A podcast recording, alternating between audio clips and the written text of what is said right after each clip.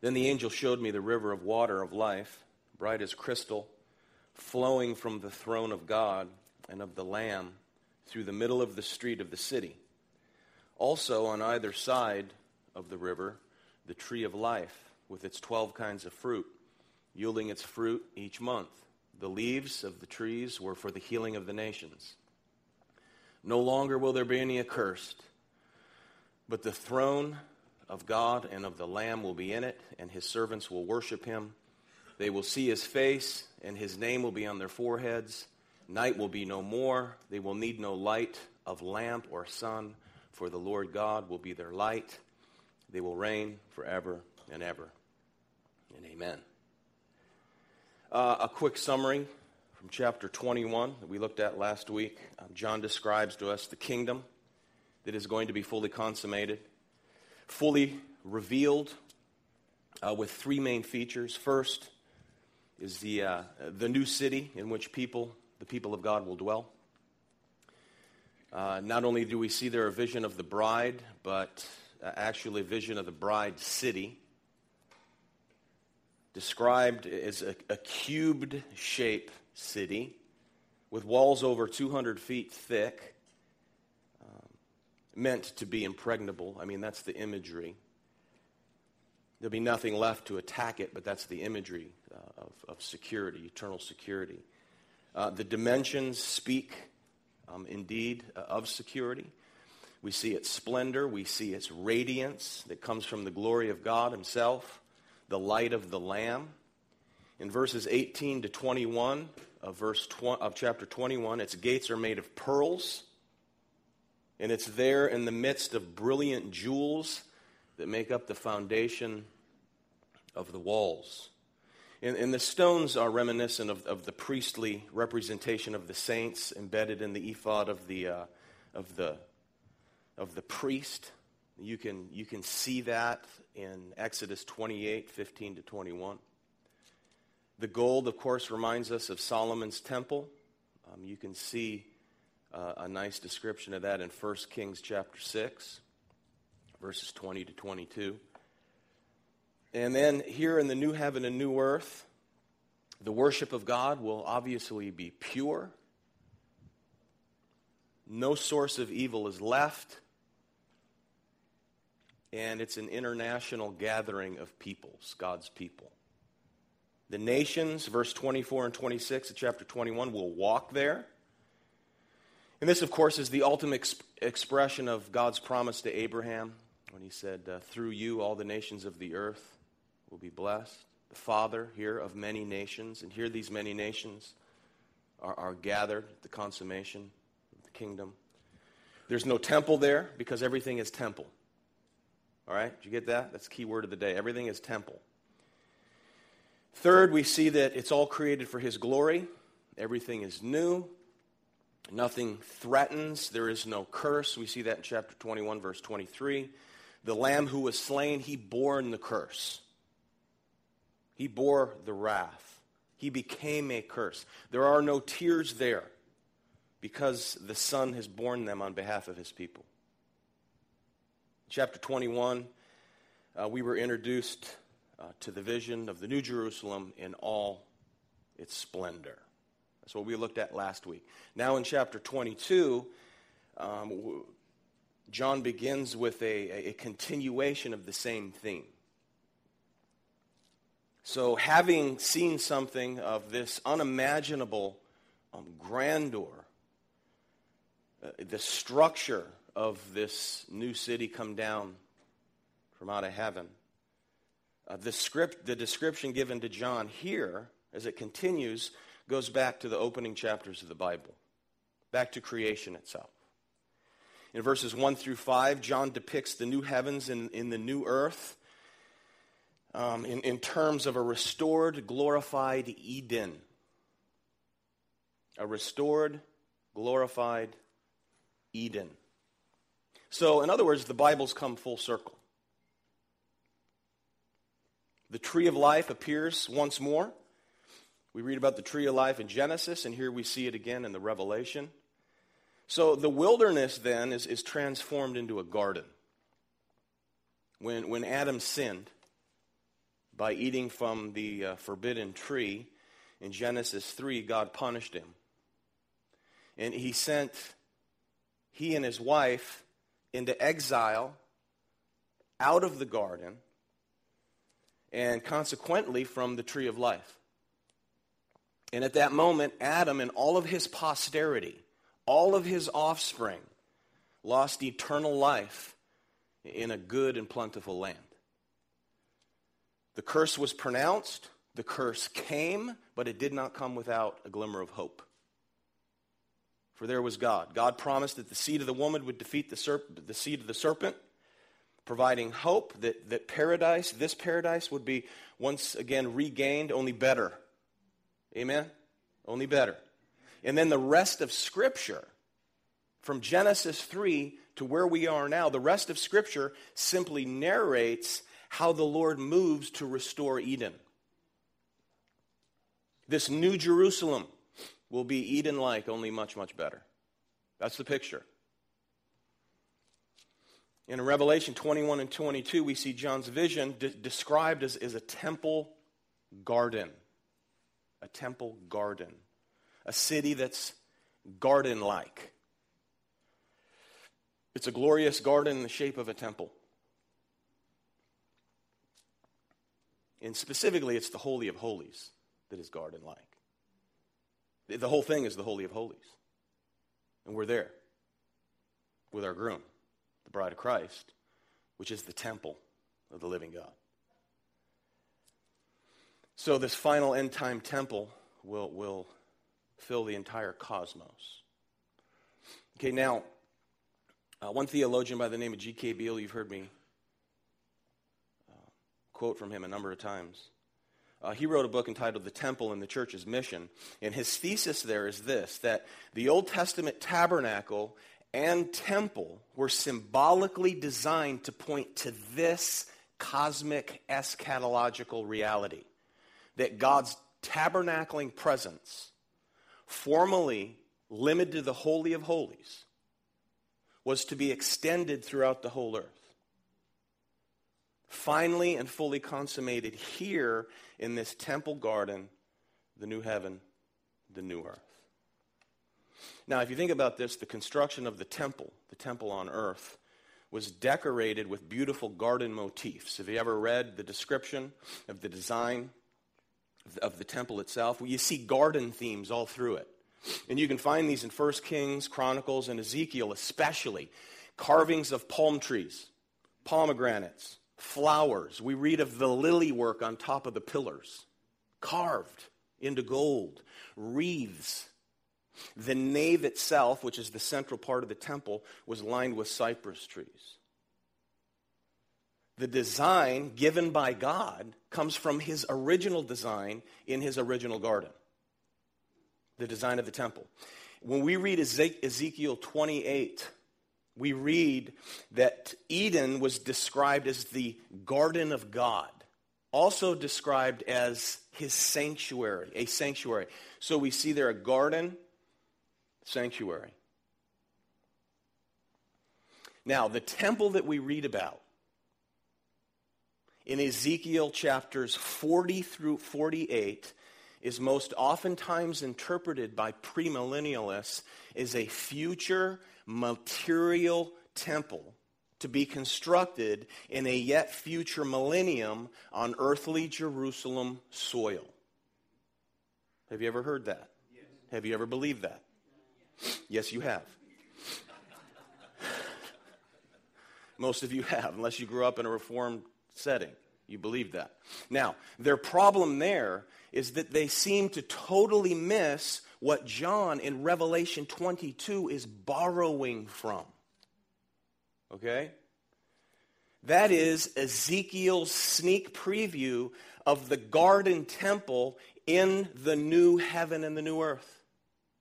He's, he's given a preview there of what we're reading here in chapter twenty-two of the Revelation.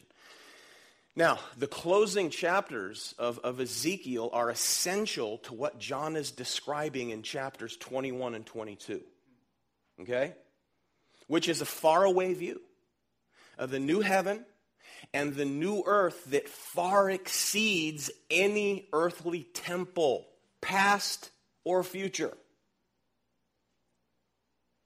So the great transition of, of temple realities throughout the scriptures take place with the coming of Christ. Now, think about it. God's work of redemption moves out from the original garden, when man was driven out, into the wilderness, and there God gives instructions, as we'll see in the Exodus in a number of months, instructions for a tabernacle. Revealed more thoroughly or more fully through the, the, the instructions given for the building of the temple on earth, on a holy mountain. Pointing to the true temple who tabernacled among us. In John one, the Word became flesh and the Word dwelt with us, literally tabernacled among us. In Matthew twelve, Jesus says something greater than the temple is here, speaking of himself. In Matthew twenty-six, Jesus said, I'm able to destroy that temple, the temple of God, the, the, the material temple, and rebuild it in three days. Amen? In Paul's writing, temple refers to the church without exception. Second Corinthians six, verse sixteen, for we are the temple of the living God. As God said, I will make my dwelling place among them and walk among them, and I will be their God, and they shall be my people.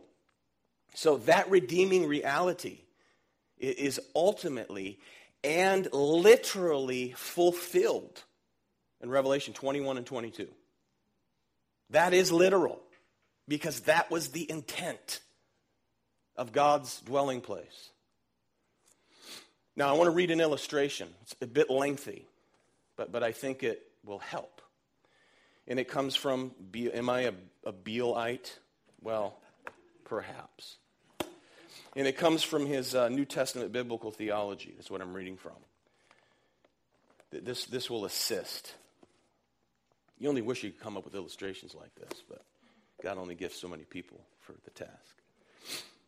Okay, and I'm quoting, okay, here's an illustration. A father in the year nineteen hundred promises to give his son a horse and buggy when he grows up and marries. During the early years of expectation, the son reflects on the particular size of the buggy that he would like, its contours, its style, its beautiful red leather seat, and also the size and breed of horse that would draw the buggy. Now, perhaps the father even had knowledge from early experiment, experimentation elsewhere that the invention of the horseless carriage was on the horizon. But he coined the promise to his son in familiar terms that the son could readily understand. Years later, say in nineteen twenty-five, when the son marries, the father gives the couple an automobile, which has since been invented and mass-produced. Is the son disappointed in receiving an automobile instead of a horse and buggy? Is this a figurative or a literal fulfillment of the promise? In fact, the essence of the Father's word has remained the same, a convenient mode of transportation. What has changed is the precise form of transportation promised. The progress of technology has escalated the fulfillment of the pledge in a way that earlier could not have been conceived of fully by the Son when he was young. Nevertheless, in light of the later, latter development of technology, the promise in, is viewed as literally and faithfully carried out in a greater way than could have earlier been apprehended. The substantial essence of the new temple is still the glory of God. However, that glory is no longer confined within the material building, but instead is revealed openly to the world in Christ and his subsequent dwelling through the Spirit in the worldwide church as the temple. The progress of God's revelation has made the fulfillment of apparent prophecies of an architectural temple even greater than originally conceived by finite minds. Above all, in John's portrayal of the consummated condition of the new heavens and earth, He says, I saw no temple in it, because the Lord God, the Almighty, and the Lamb are its temple. Whereas the container for the divine glory of the Old Testament often was an architectural building, in the New Age, this old physical container will be shed like a cocoon, and the new physical container will be the entire cosmos. We see this, amen? Amen. The ultimate essence of the temple is the glorious divine presence. If such is to be the case in the consummated form of the cosmos, would this not begin to be the case in the inaugurated phase of the latter days? Okay, now. The glorious divine presence of Christ and the Spirit among his people composed the beginning form of, the, of this eschatological temple. Thus, we see temple prophecies such as Ezekiel forty to forty-eight, Isaiah fifty-four, Ezekiel thirty-seven, fulfilled in Revelation twenty-one to twenty-two. Vision, a vision in the sense that this vision prophetically depicts the time when the intended and universal cosmic design of Old Testament temples, including that of Eden, will be completed or accomplished. In this light, these prophecies are not merely analogical to the new creation or allegorized by John. They are literally fulfilled. This is the temple of God in glory. Amen? Amen. That's rich right there. So Jesus and his church are the true end-time temple, okay? He and his bride fulfill the temple's true meaning. And as Beale says elsewhere, I don't know where he said this, Jesus is the very meaning for which the temple existed in the first place. It's in one of those two books. You can go find it yourself. Now, notice as we move on, back to the text. There, there are here a number of symbols taken directly from Genesis two and Genesis three. The water of life, no, notice, flows out from the throne of God, watering the new city. So just in just this is just as Eden had been watered from the great river. The river of life will throw will flow from the throne of the Father and the Son, verse one. And John here is alluding to Ezekiel. You mark this down, forty-seven, verses one through twelve, where the river, where the river there in that vision given to Ezekiel flows from the uh, eschatological or final temple for which he's been given a vision of. Okay? Now, the, ri- the vision of this river that John sees, um, earlier portrayed in Ezekiel thirty-seven, this is where, in the Old Testament, we're given a glimpse of this. Now, when Ezekiel sees the river, you can go read this on your own later, uh, th- there's an angel measuring it a thousand cubits at a time. Okay, and as he moves, he makes his way down the river. It, it, it is first ankle deep, then it's waist deep, and then it's so deep that, that it's deep enough to swim in, and then it's just too wide and it's too deep. Okay? And then this river, as he follow it, follows it, flows into the Dead Sea. And the Dead Sea is no longer dead. It's given life. It becomes fresh water. So it's now habitable water where creatures can live and creatures can flourish. So it's pictured here as, as a life-giving stream that flows from the throne of God and from the Lamb. Now, if we compare Scripture with Scripture, we soon realize that the Holy Spirit is often likened to water. Amen? In John chapter four, Jesus said to the woman at the well, "Whoever drinks of the water that I shall give shall never thirst." In John chapter seven, Um, on the last day of the Feast of Tabernacles, where tradition tells us that the priests would pour out these large vessels of water down the steps of the temple, it was at that moment that Jesus cried out on the last day of that great feast, saying, "If anyone thirsts, let him come unto me and drink." Right? "For whoever believes in me, out of his heart will flow streams of living water."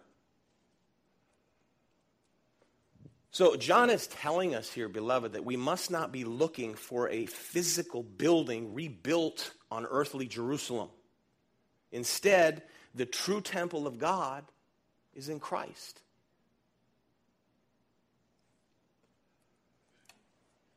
Notice, on either side of the river, there's a tree of life. No longer do cherubim stand with flaming sword to keep God's people away. Amen? Amen. So the abundance here of both trees, full of fruit, indicates that life is restored throughout creation. Far more bountiful than Adam ever could have imagined through the finished work of Jesus, the Son of God. In verse two, notice, with its twelve kinds of fruit, yielding its fruit each month. The leaves of the tree were for the healing of the nation. So we ask, healing, does that mean there's sickness here? What does this mean? Are those brought in from the nations? Do they need healing? No. This is a picture of the curse due to man's sin. This is what we, this is what afflicts us now, beloved. Amen? This is what we suffer from now. But once and for all, it will one day be lifted. And we see that in verse three. No longer will there be anything accursed, but the throne of God and the Lamb will be in it, and his servants will worship him. So its leaves have brought healing. The nations are brought in. In, in, in, in all manner of, of racial or cultural or political divisions are removed. The people of God truly are one now. Without any tainting of sin. No suffering. So we will truly be one. Never go hungry again. And we'll, God, God will give us all good things with no cost and no limit. Amen? No limit. And here in this glorious paradise, we will reign with God forever and ever. Verse four, they will see his face, and his name will be on their foreheads. This is known as the, the beatific vision, to, to, to, to behold God in all his glory, his own people, which is presently impossible. Remember when, when Moses requested to see God's glory? God said, no one can see me and live. Why? Because he's a consuming fire. Our present condition, okay, in this present condition, we're not fit to see him like this. We will be consumed. But here are, the worship of the Lord will be face to face. In the brilliance of what the scripture says is everlasting day. Face to face.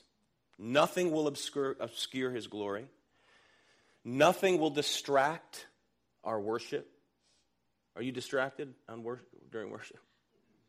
Oh yeah, you are. Right, you are. If not by phones, in your own mind. Amen? Amen. If not by children, in your own mind, you're distracted. We all are. There'll be no distraction here. For now, Paul said, we see in a mirror dimly. We see through a dirty windshield. You ever notice that? Like you will wash your car and it still looks clean on the outside, but there's this film developing on the windshield and you don't realize it until you hit the little button with the wiper washer thing. You go, wow, it was kind of foggy. Look at that, right? We see through a dirty window, but then, then face to face. Now I know in part, then I shall know fully, even as I have been fully known. Notice his name will be on their foreheads. Just as those who are marked on the forehead or their right hand with the mark of the beast, which is a symbolic mark. Amen? Symbolic. It's a mark that governs their thoughts. It governs their, their, their worldview is governed by what, how they think and what they do. Head, hand. Their thinking and their actions. It's symbolic. God's people here have their name on his forehead, on their forehead. Now elsewhere, Scripture says that God's people are sealed. Amen? You're sealed now. Okay? You're, you're protected now. Now you're marked as his own. Symbolic. Now, When we think through this, we, we, we think about the fact that we are currently in union with our Lord and Savior. We're, we're, we're in union with Christ Jesus. By way of regeneration and, and the gift of faith, we are in union with Almighty God. Sanctification, that is godly living, and holiness, that is the Christian life, is, is a form of living out our union with Christ. We're living out our union with Almighty God. And we seek to make plain that we have a union with God through Christ. We seek in sanctification to manifest the reality of this union. Amen? Amen. Experience, it's an, the, the experience that we have with God throughout life. We want to manifest the reality of it. And there are varying degrees of success in that sanctification. Amen? It's made more visible at certain times than it is at others. When you're yelling at your kids, it's not so visible. Or when kids are disobeying their parents, it's not so visible. When spouses are fighting and arguing, it's not so visible. It's amazing how it's so visible on Sunday, isn't it? Here, here, here in this text, the, our union with Christ is incredibly visible. So much so that his name appears on our forehead. Owned, purchased, transformed, justified, sanctified, yes, and now glorified. Glory. Verse five there, the theme of no more night, no more lamp, no more sun is a recap of chapter twenty-one, verses twenty-three and twenty-four. We still see recapitulation. There's no night as when evil lurks. Evil, evil lurks in the alleys and around the corners and in the dark. Not here. The Lord is the light, and he for, forever shines. Manifest presence of his glory. And then in verse six, we move to the epilogue uh, of the book of Revelation. We see some some, some concluding remarks and some exhortations. He said to me, these words are trustworthy and true. And the Lord, the God, the spirits of the prophets, has sent his angel to show his servants what must soon take place. So John wants us to know that however strange the visions may have seemed to be that he's given throughout, that they have been faithfully recorded. He did see these things. These were given to him, shown to him. And, and, and the scripture says these things are trustworthy and true.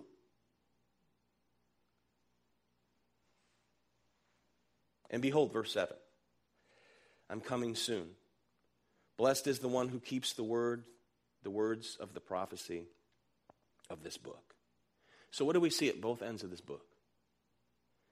We're warned. Chapter one, verse three. And we're warned again here in chapter twenty-two that the time is near. The time is near.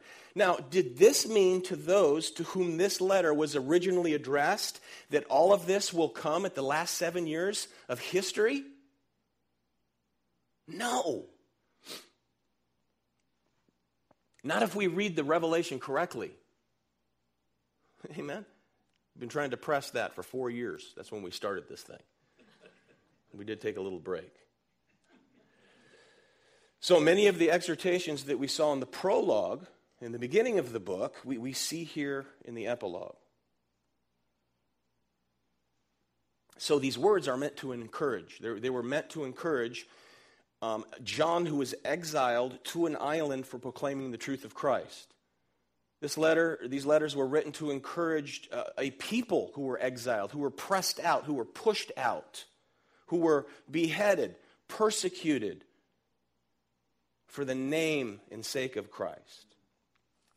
So the, the, the promise comes to a people under pressure like that, that his coming is near. So how are we to understand this same promise after two millennia? Right? That's typically what people ask when they want to when they, when they want to take their presuppositional views and press them into the text. Well, it's quite simple because the New Testament teaches us that the death, resurrection, and ascension of our Lord Jesus Christ ushered in the last days. In Hebrews chapter one, verses one and two, we're, we, we are told, Scripture's emphatic, that we are living in the last days. The end of the ages, Hebrews nine twenty-six, has already dawned. The last days, Acts two seventeen, began at Pentecost. In other words, this is the last lap of human history. Yeah, it's, two, it's a two thousand year lap thus far, but it is the last lap. And in however long that lasts, from our perspective, okay, from our Lord's perspective, it's very soon. Amen? Therefore, any Christian living in any age is able to receive the exhortations, the encouragement, the blessing from this book. There is one significant redemptive event that is yet to take place. It's called the second coming. You, you, you just can't find a secret rapture in there. Uh, look, I'm not poking. You just don't find it. You can press it in there and say it's inferred, but it's not there. So from this perspective, the return of our Lord Jesus Christ is always near. Amen? It's always near. Verses eight and nine, we see again misdirected worship of John, who's the recipient of this vision. I think I'd probably have done the same thing. And before we look down on John, we do the same thing. It's hard enough for us not to worship those who are intelligent, smart, and gifted on earth, let alone an angel with the reflected glory of God. Right? This, this angel who serves as the guide to this vision. So once again, John is overwhelmed, and his instinctive response is to fall down and offer worship to this angel in much the same way he did back in chapter nineteen and verse ten. But angels are always loyal defenders of God's prescribed manner of worship. Amen? They never receive glory that is not due to them. And he quickly says, don't do that. And angels throughout the Scriptures, we often read, are saying two things. Get up and don't do that. Right? So they fall down by the reflected glory of God shown off of them, reflected off of them. Don't do that.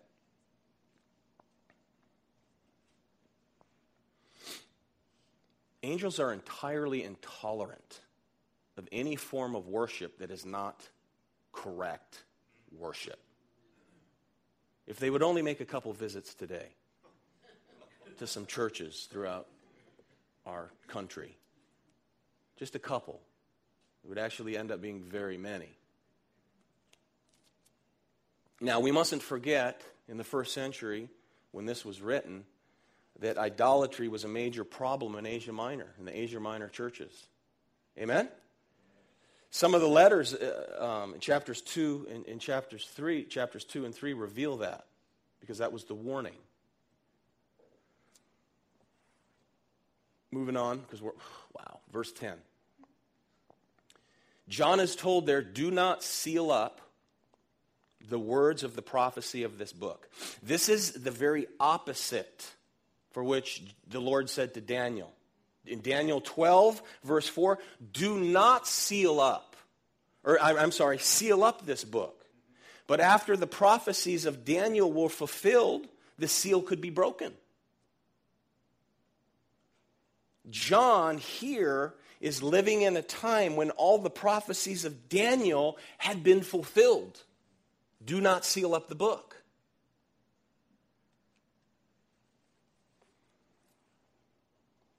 Second Corinthians one twenty. It's very simple. All the promises of God find their yes in him, Christ. That is why it is through him that we utter our amen to God for his glory. All of the answers of prophecy find their yes in Christ. All of them. Amen. Glory. So all the promises of God's deliverance have come to their fulfillment in the Lord Jesus Christ. So again, the next great, the, the next great event on God's redemptive calendar is only the second coming. This is it. That could be today. That'd be nice. It could be another thousand years, but it's still the last days. It's the last lap. Verse eleven, let the evildoer still do evil, and the filthy still be filthy, and the righteous still do right, and the holy still be holy. Now, the background of that verse also comes from Daniel chapter twelve, verse ten, that reads, many shall purify themselves and make themselves white and be refined, but the wicked shall act wickedly. And none of the wicked shall understand, but those who are wise shall understand. So what, what Daniel saw in the future, John sees in the present.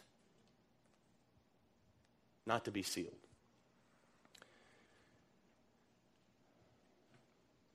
Believers throughout this present age, Christians throughout this present age, will different, differentiate themselves from those who are not Christ. And they will differentiate themselves from those who claim to be Christ, but they're not. Amen? John says, in the end, it will be clear who those are. The demonstration of their faith and their allegiance will be made fully manifest. Those that are not, likewise, their true allegiance to the dragon will also be revealed for what it is. To do wicked is to continue to do wickedly for eternity. So at the end of the age, all of God's judgments will shown to be holy, righteous, good, and just. Verse eleven, my reward is with me. I will give it to everyone according to what he has done. This is not a statement of justification by works. Amen. It is not. This does not contradict the rest of Scripture. It doesn't contradict the earlier portions of the Revelation itself. He's speaking here of the response of faith. The response of faith that they have made, that God's, that Christ's followers have made. So there's a pattern. For those who profess Christ, there's a pattern of good works that invariably follow a profession of faith. Anyone can just say. Amen? And then this pattern will be not only revealed, but also rewarded on the day of judgment. And then in verses twelve to thirteen, we see that Jesus is Lord over all created things, which lie between the beginning and the end of time. He is Lord, he is Alpha, he is Omega, he's the first and last. So when Jesus promises to return soon, he's, he's directing all of human history toward that end. His second coming. Or as verse sixteen puts it, if you look at that, I am the root and offspring of David, in the bright morning star. Listen to Isaiah sixty. Arise, arise, shine your light. Shine, for your light has come. Nations will come to your light, and kings to the brightness of your dawn. Jesus, of course, is the one to whom David's royal kingship pointed. He is the Alpha and the Omega. So here we see that what God promised to Abraham also, that those who bless him will be blessed, those who curse him will be cursed. Those who do righteously will continue to do so. Those who do wickedly will continue to do so. Verses fourteen to fifteen is God's elect receive their eternal inheritance. Those whose names are not written in the book of life face the curse of eternal punishment. Blessed are those who wash their robes so that they may have the right to the tree of life, and they may enter the city by the gates. Outside are the dogs and sorcerers and sexually immoral and murderers and idolaters and everyone who loves and practices falsehood. Everyone who freely and willfully rejects the salvation that is offered in Christ and in Christ alone are outside. And they will be outside forever. Those who do not believe the gospel remain forever outside of this heavenly city, suffering the wrath of God and confined to the lake of fire forever. So, having come to the end of the book of Revelation, the book ends with both a promise and an invitation. Rightly so. Amen? Now, he's going to return for his people at any moment. Behold, he says, I am coming quickly. Again, that could be that could be today. That could be in a thousand years. But make no mistake, from God's vantage point, it's soon. And at his coming, he will judge the world. He will raise the dead. He will make all things new. So it's fitting then that the Bible closes with an invitation. Notice, whoever's thirsty, let him come. Whoever desires, let him take the, the, the free gift of the water of life. And then a warning. I warn everyone who hears these words, the prophecy of the book, of the book, if anyone adds to them, God will add to him the plagues described in this book. Verse eighteen. If anyone takes away from the words of the book of this prophecy, God will take away his share in the tree of life and in the holy city, which are described in this book. And he who testifies of these things says, surely I'm coming soon. Amen. Come, Lord Jesus. The grace of the Lord Jesus be with you all. Amen. So those are solemn words of warning right there. Often ignored. For two thousand years, they've been ignored by many. But God will not tolerate any tampering with his word. None at all. The word that he has revealed shall not be tampered with. And the canon is closed. Amen? This is the measuring rod right here. For every thought, every worldview, every ism. Amen? This is it. This is the living word of God. Amen.